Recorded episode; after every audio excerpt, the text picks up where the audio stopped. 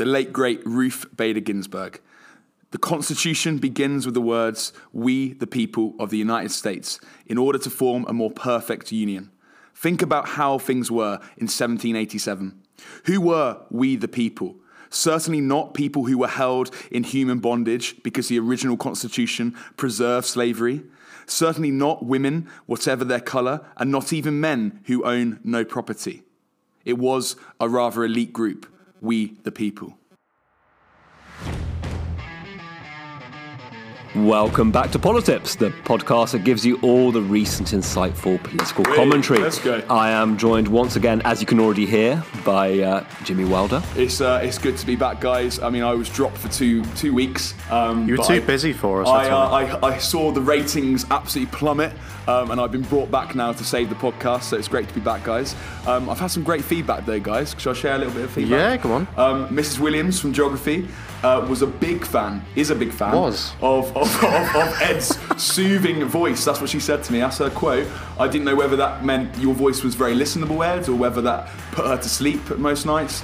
Um, but but, but get we've, that a lot. we've um, you know, Langton, uh, I've had some feedback about your Scouse accent. I mean, I keep telling people you're from Sheffield, but uh, they still won't believe me. Um, They're onto it, but, but, they? but, All but it's uh, great to be back, guys. Yeah, no, it's great to have you back, um, James. Yeah, now that you've actually done some reading and and actually done some research on things, uh, and you spent that time wisely um, and wisely. And of course, we've got again Johnny Langton. Hello. Hey. Hello. So uh, we okay. We started with the quote from Ginsburg, a bit of a Supreme Court hero, would you say, James? Um, absolutely, absolutely. From a certain angle, anyway. So why is it that we are so obsessed with the American Supreme Court? Well, Ed, I think that's a great question to start on. What, why do we care about it so much? And I think uh, the US Supreme Court is clearly more politically impactful, and, and the rulings we hear about more because they have such widespread impact across the United States. Whereas, arguably, in the UK, we don't hear as much about it. It isn't necessarily as political or certainly politically impactful. And I think that's a really good place to start with this conversation. Well, indeed, James, because the Supreme Court in America is world famous, but even in the UK, we talk about it, and there have been recent examples of Supreme Court cases that have reached the British media and are famous here, and arguably more so than actually the UK ones. And yet, the UK does have a Supreme Court. So, in both our systems, we've both got these organisations called the Supreme Court. So, maybe you could start us off, uh, James, by just talking through what do the Supreme Courts do in both systems? What are they? What's their job? So, Ed, uh, buckle in, everyone. Uh, the Supreme Courts in both the US and the UK are, of course, the highest courts of appeal in the land. Okay, they both have thousands of cases put forward each year, but only hear they only hear a couple of hundreds, um, and that is really, guys, based on cases that are of constitutional importance. The main concern with these Supreme Courts, both of them in in America and in the UK, is that not necessarily whether someone is criminally guilty or um, kind of whether there is a, an element of, of guilt in these um, in these cases, but rather what is the importance of this case to the Constitution.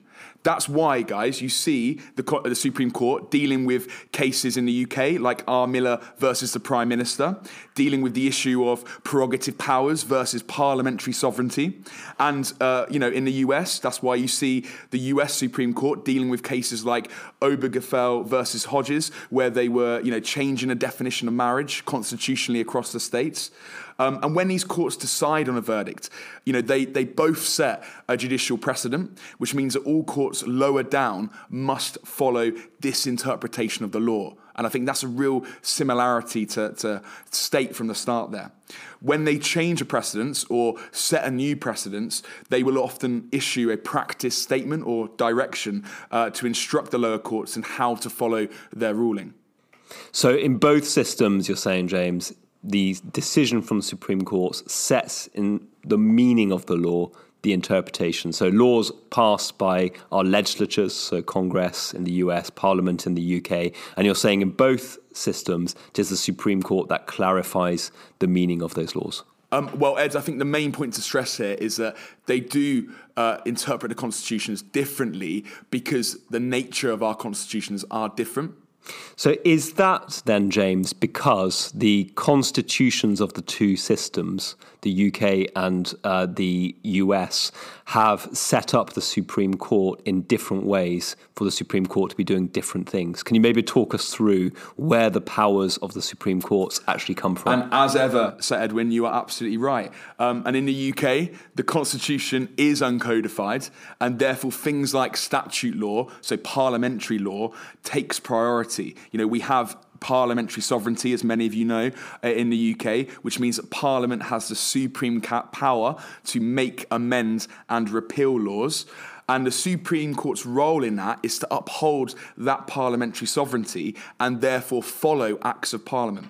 That is why in, you know, we've discussed this case before, in R. Miller versus the Prime Minister, in that case where Boris Johnson prorogued Parliament, uh, basically suspending Parliament, which was within his prerogative powers as being part of the executive, the Supreme Court ruled this unlawful as they had to uphold the parliamentary sovereignty. Just to give you a bit more depth on that very quickly, the European Communities Act of 1972 stated that any withdrawal from the EU must be initiated by Parliament, therefore, Parliament must sit in order to decide what it wants to do. Therefore, that takes priority over the prerogative power of proroguing Parliament.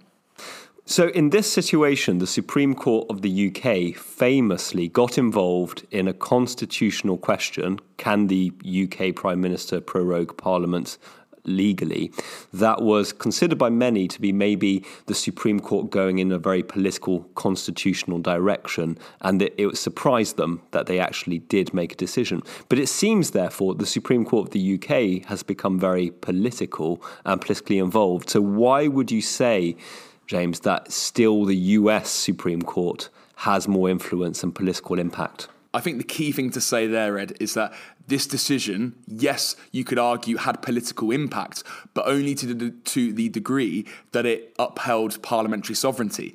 It facilitated the meeting of parliament, the debating of parliament, the passing of laws of parliament. So yes, it was a political, it had a political impact, but only as so far as to enable parliament to make those decisions.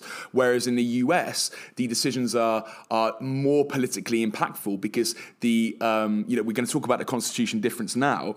Um, and the Constitution in America is codified and is also sovereign. Therefore, the people's rights are held within that constitution and therefore you know as we know rights and civil liberties are really contested politically and therefore when the supreme court in america make decisions and landmark rulings on these uh, you know rights and uh, the civil liberties of people in america that obviously has much more political um, impact so, James, in both systems, we often hear this term judicial review.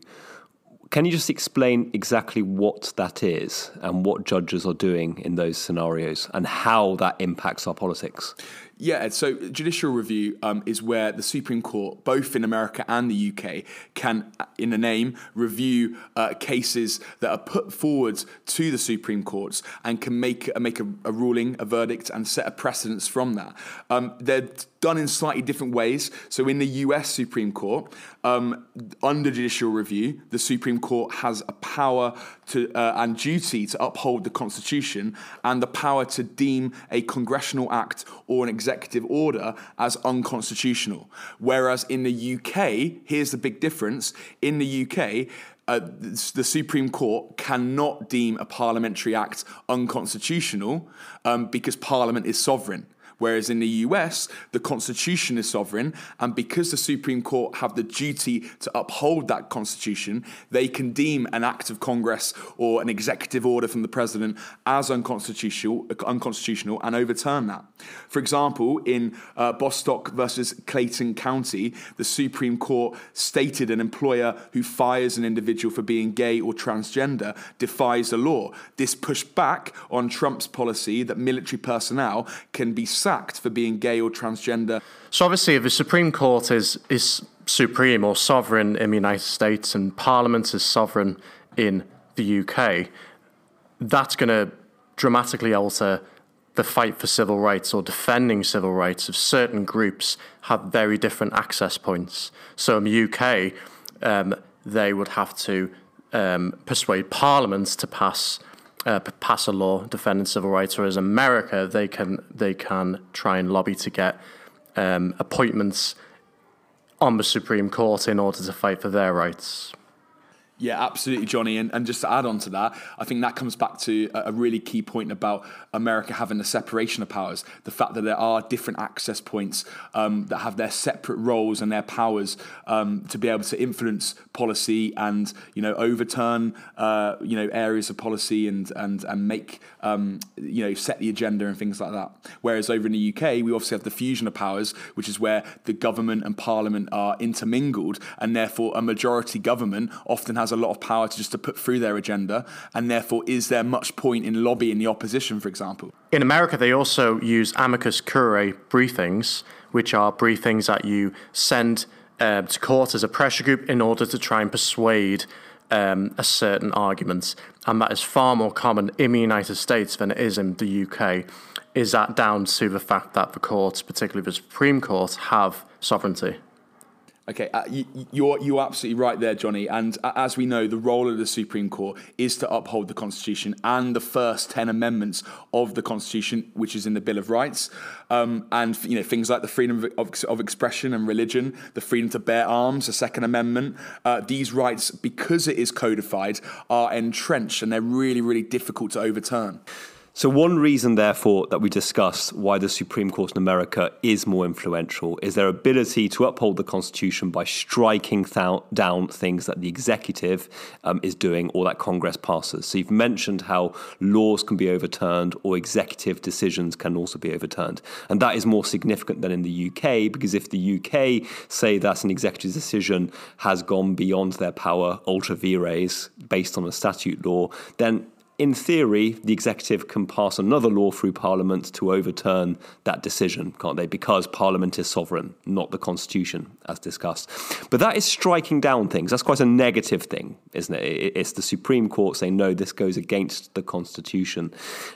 Is it also the case that the Supreme Court in America, because of the decisions that they make, is going not is not just striking things down, but actually enhancing the rights of their citizens? I think ultimately, Ed, you've got a strong point there. And one historical example I can give of this really is that, you know, and certainly in terms of protecting civil liberties, are the Reconstruction Amendments.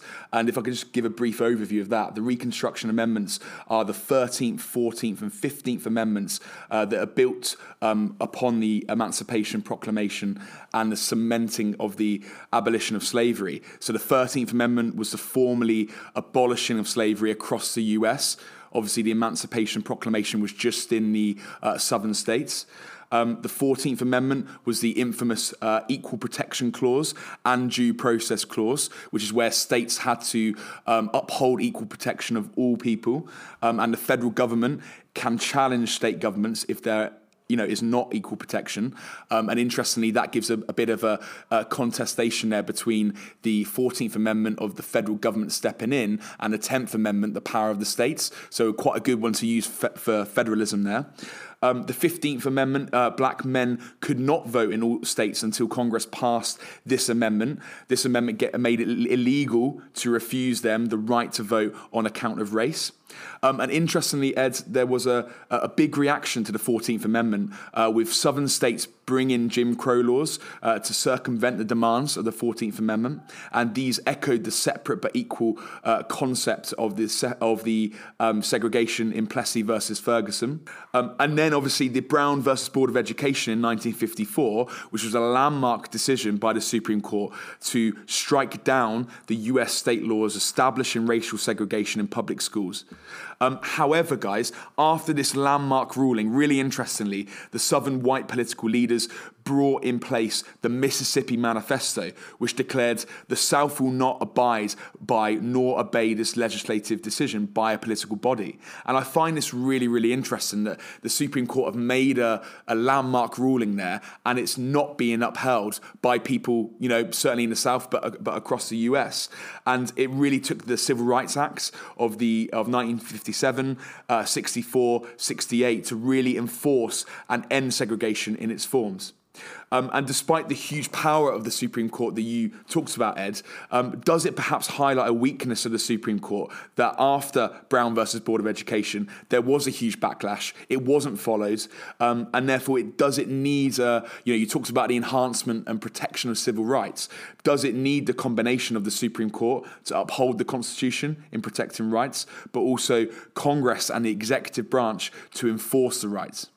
So, fascinatingly, what you're saying then is you need the executive, you need Congress, the president to actually enforce those Supreme Court decisions. Nevertheless, I still think it is fascinating how it is the Supreme Court decision in the first place that is actually defining the rights in these areas. And this is a key area of contrast to the UK, where it is actually Parliament that tends to legislate on these issues. In Parliament, there was a private member's bill to legalise abortion in the 1960s and also bring to an end the death sentence, two key areas of rights that was done by Parliament. Whereas in the US, it was Supreme Court decisions that actually defined the rights in those areas. So you've talked through, James, a historic case, which is the um, with to do with civil rights. Do we still think to this day it is the Supreme Court that is actually defining rights in the US rather than Congress and politicians? Because it seems a lot of the debate at the moment is around, say, Roe v. Wade and the overturning to do with abortion, or gun rights, or indeed gay marriage, and all of these seem to have been decided by Supreme Court decisions, not by legislatures. Um, Ed, you make a really good point there. And despite me saying that perhaps the Supreme Court are not as powerful as maybe they are, are seen sometimes. Um, but actually, there is an accusation, um, certainly from more conservative um, judicial kind of opinions, that there is a, a, high amount of judicial activism within the US. The idea of breathing life into the Constitution, the Constitution being a living document. And I think this links into the idea of loose constructionism, the idea that the interpretation of the document is to evolve over time to kind of fit the, the modern world that we live in. Uh, and, you know, we mentioned earlier Ruth Bader Bader Ginsburg, you know, she made a really compelling argument in that quote I mentioned that when the Constitution was ratified, and they discuss the, these kind of inalienable rights. Well, rights for some people, yes, but not women, not African Americans. Um, they were not included in that. And therefore, does the application of the Constitution, does that have to fit the modern changes that, uh, you know, are made in society? Um, and I think that's a really interesting point, Ed, that you mentioned there about, you know, gay rights with the Obergefell versus Hodges case, where um, it was the Supreme Court that legalized gay marriage. Um, is it also Roe versus Wade, where they, uh, you know, legalized abortion, uh, you know, in the US?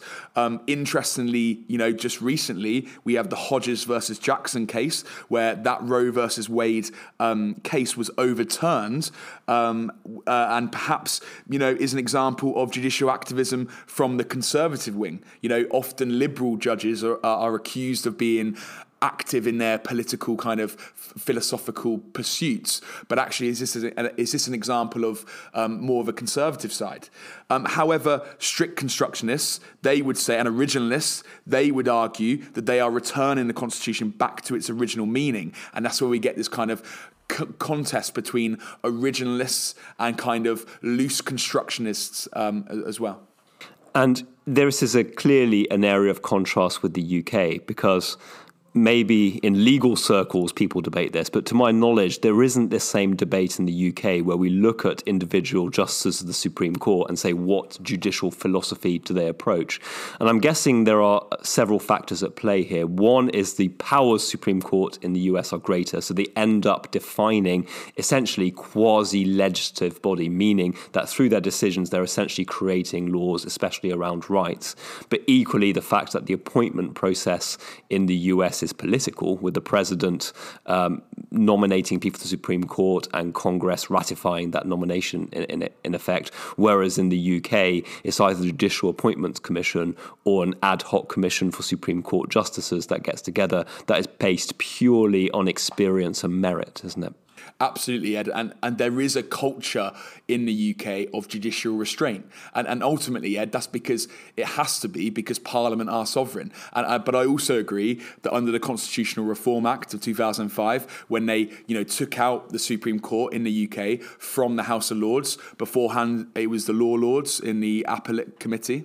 Um, and you know that obviously was a big move in 2005, um, where you know showing this kind of independence from the political process. Um, so I absolutely agree with that.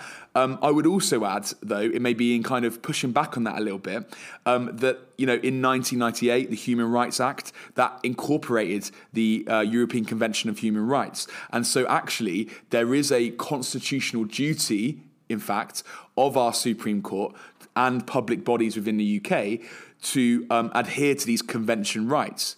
Um, so, if I can give you an example, guys, uh, in Redfearn versus UK, uh, someone was being sacked for joining a political protest, um, and the courts established that this breached their Article 11 right, the uh, the freedom of assembly. So, that is an example there, maybe pushing back, Ed, where there is a duty on the UK Supreme Court to uphold these rights. Um, but however, they are very much connected to the European you know, Court of Human Rights and the ECHR. And I suppose in that case, if I understand it, is with the Human Rights Act, the Supreme Court can use the Human Rights Act to define rights if statute, meaning UK parliamentary law, is silent on an issue. And here, I guess, is the fundamental difference with the US, isn't it? Because there, it'll be the Constitution that will always trump anything else. Um, Ed, superb point there. And in the US, they can call something unconstitutional, whereas in the UK, the Supreme Court can deem a statute law as incompatible with the ECHR, but this then goes to Parliament for final review. That's the big difference. And they cannot just overturn a statute law in the UK, whereas in the US, they absolutely can. And just to add to your point there, Ed, there is something called the margin of appreciation, uh, which is given to state governments um, where governments can restrict legally rights uh, to an extent. So, for example, in the recent Public Order Act of 2003, um, they have further put restrictions on Article 11, the, the freedom to assemble, um, with the fact that you know they put noise levels, they put um, any kind of disruption from that protest, they can shut down easily, you know, more easily. And I think this leads us on to uh, the fact that um, you know, it does give the UK Parliament and the UK government more room to manoeuvre in terms of restricting rights. Whereas in the US, because it is codified, because the Supreme Court have a duty to uphold it, they are able to deem something, you know, done by Congress or done by the executive as unconstitutional. So, my final question for you, James, to end on a tricky one. Clearly, the US Supreme Court has more powers because of the constitutional setup. I think it's difficult to argue Uh, anything other than that. But could you make the case that actually the two Supreme Courts are increasingly resembling one another?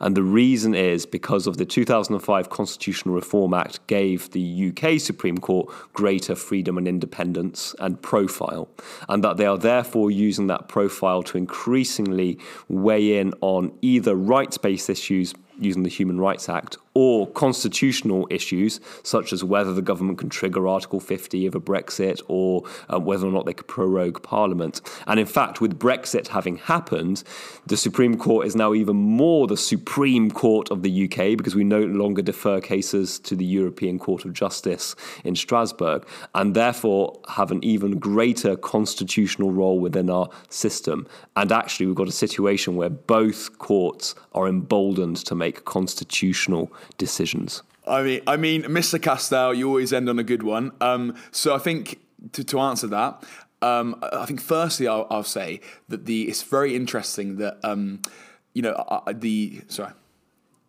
Mr. Castell, you always end on, on a difficult one. And I think, you know, I'll answer this in a couple of ways. I think, firstly, is to say that, you know, the Human Rights Act is not. Um, is not entrenched. It can be overturned by a simple um, parliamentary act, and and I think you know there is a you know a recent rise of you know, should we have our own British Bill of Rights? And there will be, I'm sure of it, in the next election, potentially from Farage or and others on the right, saying that we should leave the convention rights. We should not have the convention rights incorporated into our UK law and our public bodies. And so I think there will be a real contest over that, um, and that may leave room for, you know, Parliament to redefine, uh, you know, well, the government to redefine our rights and perhaps a, a different role for the Supreme Court in the future. Um, but I would just say overall, Ed, that because of the selection process in the UK, and you know, you're quite right there to say it is independent, uh, more independent, uh, and uh, you know, I would actually argue that makes it um, less political in the sense that, um, and actually less powerful in the sense that it gets its power from Parliament, and you know, the fact that in the selection process it isn't politicised, they have life tenure, uh, their wages are fixed, they cannot be changed by, um, you know, kind of, uh, you know based on certain decisions, um, actually, I think does give them an independence in their decision making, um, and that they aren't held to political accountability really. Um, and ultimately, Parliament are sovereign, and therefore the decisions they make have to adhere to parliamentary law, and they give power to to Parliament. You know, they kind of uphold that parliamentary sovereignty. Um, whereas in the UK, US, it is ultimately a political um, football game. Uh, and, you know, like we've just seen recently with the, the Dobbs versus Jackson decision, where they overturned the Roe versus Wade um, abortion decision. And I think that just demonstrates that, you know, the Supreme Court is being used as a political football, as a judicial active kind of politi- politicized court because of the appointments process, because of the selection process, and I think it will always be like that because of the uh, you know checks and balances that are put on the Supreme Court. Because uh, you know the selection process, the fact that the president can nominate a um, judicial um, a Supreme Court justice, the fact that Congress have to approve it, I think that then just shows how it is always going to be more political and perhaps more more powerful in that way. Well, thank you very much, James. So, essentially, arguing that the fundamentals of the two systems mean there are always going to be some key differences here.